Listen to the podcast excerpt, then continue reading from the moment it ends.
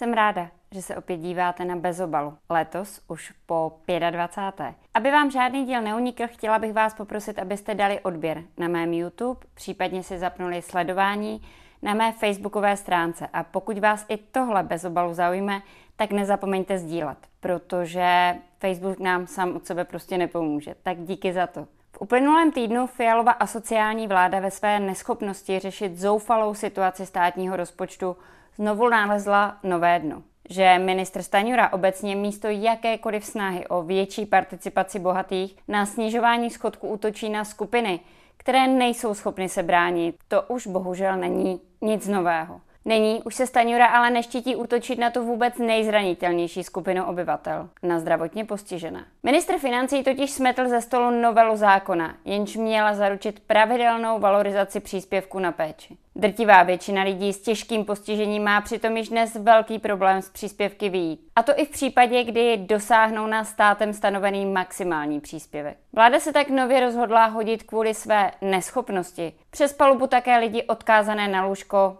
či nevědomé. Václav Krása, předseda Národní rady osob se zdravotním postižením České republiky, prohlásil ke skandálnímu chování vlády pro televizi Nova následující. Je to velmi špatný vzkaz do společnosti.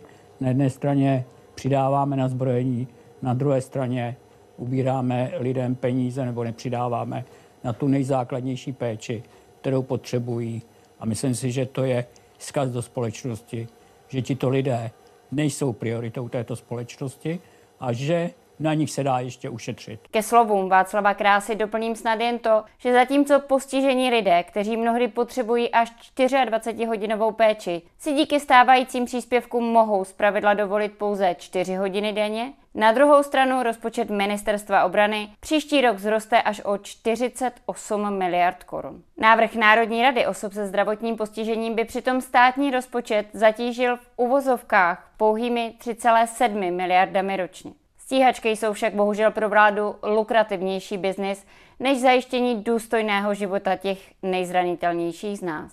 Jedná se tak o další zcela zoufalý krok v hospodaření Fialovy vlády. Ta se neustále vymlouvá na celosvětovou krizi způsobenou covidem a konfliktem na Ukrajině. Proti těmto výmluvám ale hovoří i čím dál víc dat, které ukazují, že za bídný stav naší ekonomiky nemůže okolní dění, ale absence efektivních opatření a plánování ze strany vlády. Podívejme se společně na graf, který srovnává HDP evropských zemí v roce 2019 a nyní. Zatímco ostatní země střední a východní Evropy, tedy Rakousko, Slovensko či Polsko, které je na tom ze všech zemí vůbec nejlépe, si v hrubém domácím produktu v porovnání s rokem 2019 polepšili, Česká republika je v záporných číslech. Je až k nevíře, jaká data se nám poté premiér Fiala snaží prezentovat jako úspěch svého kabinetu. Připomeňme si například rok starý tweet, ve kterém se Petr Fiala chlubí tím, že za vlády jeho kabinetu výrazně vzrostl počet domácností, ve kterých lidé pobírají sociální dávky.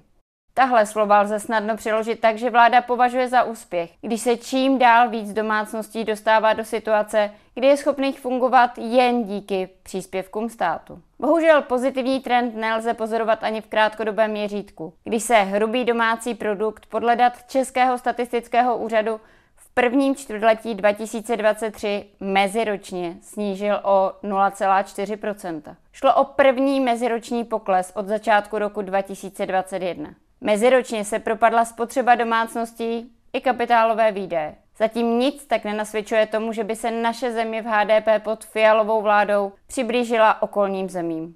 Ba naopak. Kupní síla a tím i životní úroveň Čechů nadále klesá a viditelné stále nejsou ani náznaky strategie, která by tento trend měla zvrátit. Nemile překvapená jsem minulý týden byla také z hlasování českých poslanců v Evropském parlamentu. Při hlasování o zakázaných postupech v oblasti umělé inteligence. S mou kolegyní Cornelí N. jsme společně podali pozměňující návrh, který měl mezi tyto zakázané postupy zařadit také systémy umělé inteligence, které jsou nebo mohou být používány ke zjišťování přítomnosti osoby na pracovištích, ve vzdělávacím prostředí a při ostraze hranic, včetně virtuální online verze těchto prostor na základě biometrických údajů těchto osob. Riziko využívání umělé inteligence je při jejím rychlém a enormním rozmachu jedním z nejdiskutovanějších témat současnosti, před kterými varují dokonce i největší osobnosti z oblasti vývoje technologií. Elon Musk se zrovna v minulém týdnu znovu nechal slyšet,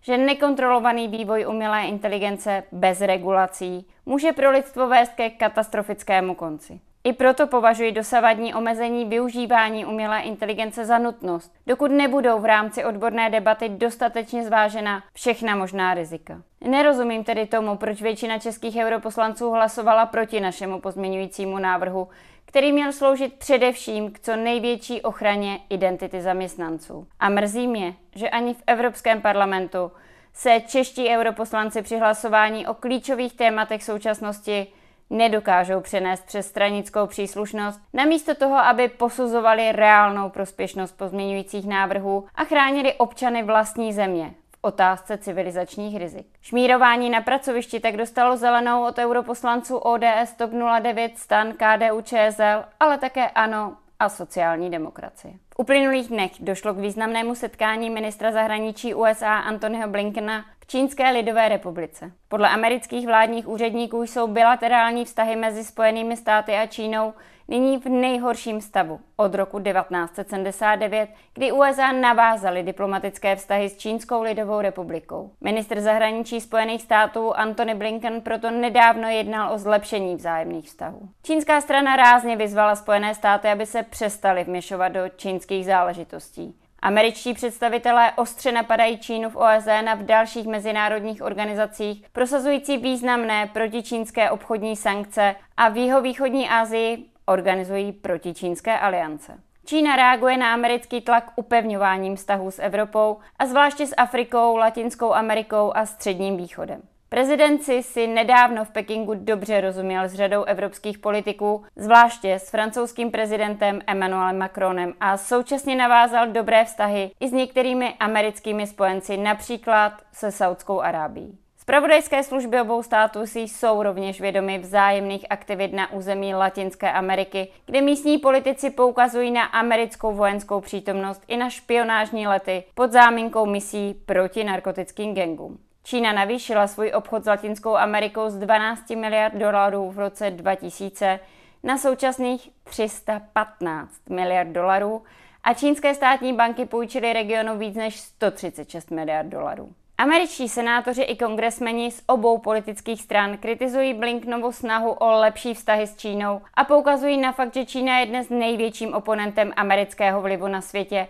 a že je třeba čínskému vlivu nekompromisně čelit. Stoupenci Antony Blinkna a jeho vstřícnějšího postoje k Číně mají obavu, že by jeho případný úspěch nemusel přežít další kolo sankcí, které na Čínu chtějí uvalit Bidenově střáby. Ti se rovněž snaží zvýšit tlak na Evropu, aby k Číně zaujala kritičtější postoj. K němuž se hlásí okolí kancléře Šulce. Na to reagovala Čína a v těchto dnech přijíždí do Německa čínský premiér na jeho první zahraniční cestu od jeho jmenování. Řada německých ministrů si uvědomuje, jak je Čína pro ně ekonomicky významná. Nyní je Čína třetím největším kupcem evropského zboží a Evropa včetně Německa potřebuje čínské suroviny, především pro svá elektrická vozidla. Právě závislost na čínském obchodu zabrání Evropě podpořit americké zastánce tvrdé linie. To se pravděpodobně nebude týkat České republiky, která v americkém duchu kombinuje protičínskou rétoriku až s téměř podlézavým postojem Tajvanu. Korunu tomu nasadil Petr Kolář, hlavní zahraniční poradce prezidenta, který je vlastně jeho tvůrcem, jak přiznal, a také v rozhovoru pro právo přiznal, že uznáváme politiku jedné Číny, ale neříkáme, které Číny. Jak si to interpretujeme, to je naše věc. Jak bude tento postoj interpretovat Čína, je však na bílední. A tak opět zřejmě Česká republika bude hrát roli užitečných idiotů ale třeba si kolář zajede pro potlesk do Washingtonu. Tam si totiž jezdí všichni, protože doma už je nemůžeme snést. Ale v zahraničí a zvlášť ve Spojených státech, jejíž zahraniční politiku děláme úplně přes kopírák, tak tam nám budou tleskat vždycky. Kde jinde by totiž hledali takový ochotný stát, který přesto, že likviduje svůj vlastní průmysl, své vlastní podnikatele a své vlastní bilaterální vztahy, tak je ochoten do toho jít jen proto, aby mu ve Spojených státech někdo zatleskal. Tohle bylo krátké okénko ze zahraničí a já vám teď už jen popřeju pěkné letní dny a nezapomeňte si zapnout odběr na mé videa a mé příspěvky, aby vám žádné neuteklo. A pokud vás to bavilo, tak nezapomeňte sdílet, protože jen spolu společně dohromady dokážeme zaplavit internet informacemi, které se jinde prostě nedovíte. Protože buď to mají někteří strach o některých informacích pro jistotu vysílat, anebo prostě jenom vlastně nechtějí vědět víc, protože jim stačí to, co jim vládní papaláši nadiktují. Ono je to přece jednodušší. Tak nebuďme jako oni a pomožme si s tím, že ty informace budeme rozšiřovat mezi sebou. Je nás dost na to, abychom se připravili na příští rok, který bude volební a kdy je třeba dát pěti koalici konečně ťavku a říct fialo, stačilo. Mějte se a hezké dny.